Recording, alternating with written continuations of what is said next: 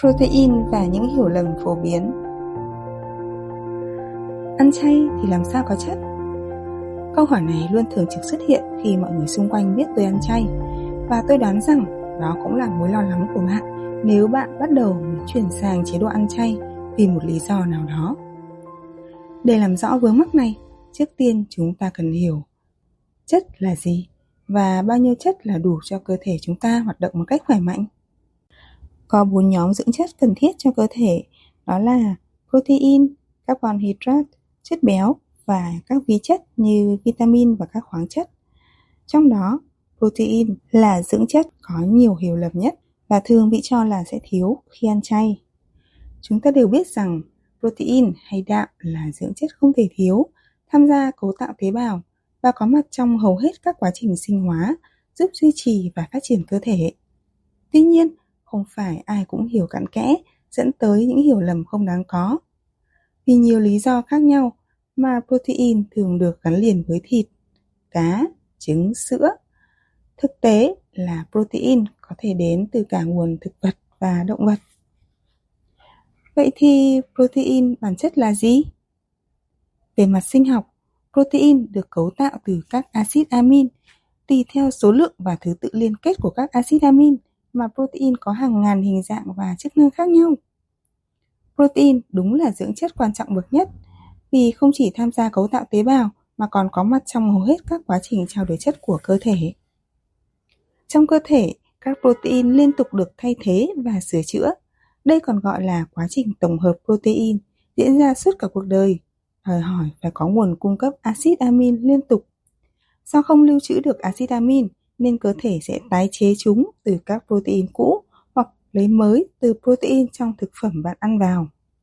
Do vậy, thứ cơ thể bạn cần là các axit amin để nó tự tổng hợp protein cần thiết cho hoạt động thiết yếu, chứ không phải là một loại protein nhất định nào đó từ động vật.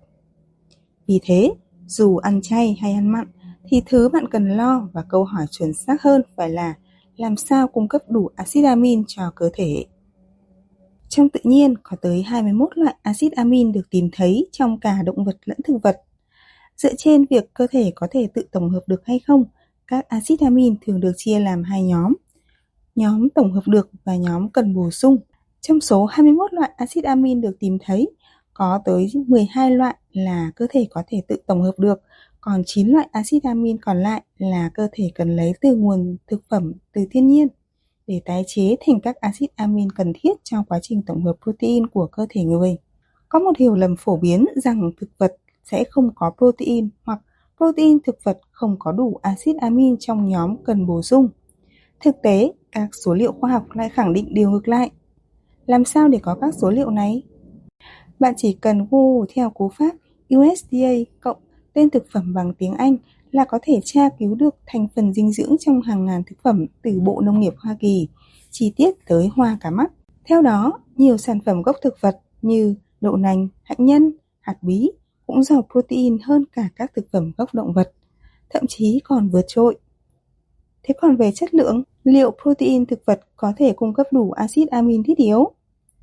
Nếu tra kỹ trên USDA, bạn sẽ thấy các sản phẩm gốc thực vật cũng đều có đủ các axit amin thiết yếu cho cơ thể. Vậy câu hỏi tiếp theo được đặt ra là bao nhiêu protein là đủ? Liệu có phải ăn thật nhiều thì mới tốt hay không? Đối với nhu cầu dưỡng chất của cơ thể, chúng ta sẽ gặp hai khái niệm phổ biến là EAR, viết tắt của Estimate Average Requirement, nhu cầu trung bình ước tính, và RDA, viết tắt của Recommended Dietary Allowance, chế độ ăn uống khuyến nghị. Chế độ ăn uống khuyến nghị được xác định dựa trên nhu cầu trung bình ước tính cộng với một vài độ lệch chuẩn để đảm bảo những khác biệt trong dân số nói chung. Theo WHO, RDA đối với protein là 0,8 gram trên mỗi kg trọng lượng cơ thể, tương đương với khoảng 8 đến 10% tổng lượng calo trong chế độ ăn uống. Đây không phải là con số tối thiểu, mà là lượng khuyến nghị đủ cho cơ thể người đã được cộng thêm so với yêu cầu tối thiểu EAR. Như vậy, với một người lớn có trọng lượng trung bình khoảng 70 kg, với nam giới sẽ cần 56 g protein mỗi ngày, còn đối với nữ giới có trọng lượng trung bình khoảng 60 kg sẽ cần 48 gram protein mỗi ngày là đủ. Lượng protein này sẽ dễ dàng được cung cấp bởi chế độ ăn thuần thực vật. Thử tìm kiếm thành phần dinh dưỡng của các loại rau củ, hạt, trái cây chúng ta vẫn ăn hàng ngày. Bạn có thể dễ dàng thấy rằng các loại thực phẩm từ thực vật hoàn toàn có thể cung cấp đủ cho chúng ta lượng protein cần thiết mà không cần phải tìm kiếm hay bổ sung thêm từ nguồn nào khác. Để giúp bạn khỏi bối rối khi xác định khẩu phần ăn cho bản thân và gia đình khi ăn chay, chúng tôi sẽ cung cấp đến bạn công cụ đo lường và quy đổi dưỡng chất có trong thực phẩm thuần thực vật mà chúng ta lựa chọn cho mỗi bữa ăn. Bạn có thể truy cập tại website nutri.zangrita.com. Tuy nhiên, cũng cần nhấn mạnh rằng bạn không cần quá chi ly trong việc tính toán từng gram protein, carb hay fat trong bữa ăn bởi cơ thể của chúng ta là một cỗ máy hoàn chỉnh và rất thông minh. Với những cơ chế chuyển hóa tinh vi nên bạn chỉ cần cung cấp đủ năng lượng cho cơ thể với những thực phẩm từ tự nhiên.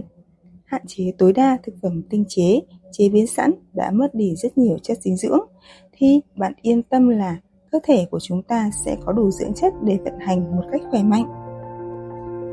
Cảm ơn bạn đã lắng nghe. Để giúp bạn bắt đầu hành trình ăn nguyên xanh, sống hạnh phúc rất ý nghĩa này, tôi đã tập hợp nhiều năm kinh nghiệm nấu nướng vào cuốn ebook Nhanh Tươi Xanh với hơn 30 món nguyên xanh cho bữa ăn ngon lành. Và nhân dịp tôi xuất bản cuốn sách đầu tay vào tên Cuộc cách mạng một quả chuối, bạn sẽ được tặng miễn phí. Hãy nhanh chóng truy cập địa chỉ giangrita.com để nhận quà bạn nhé!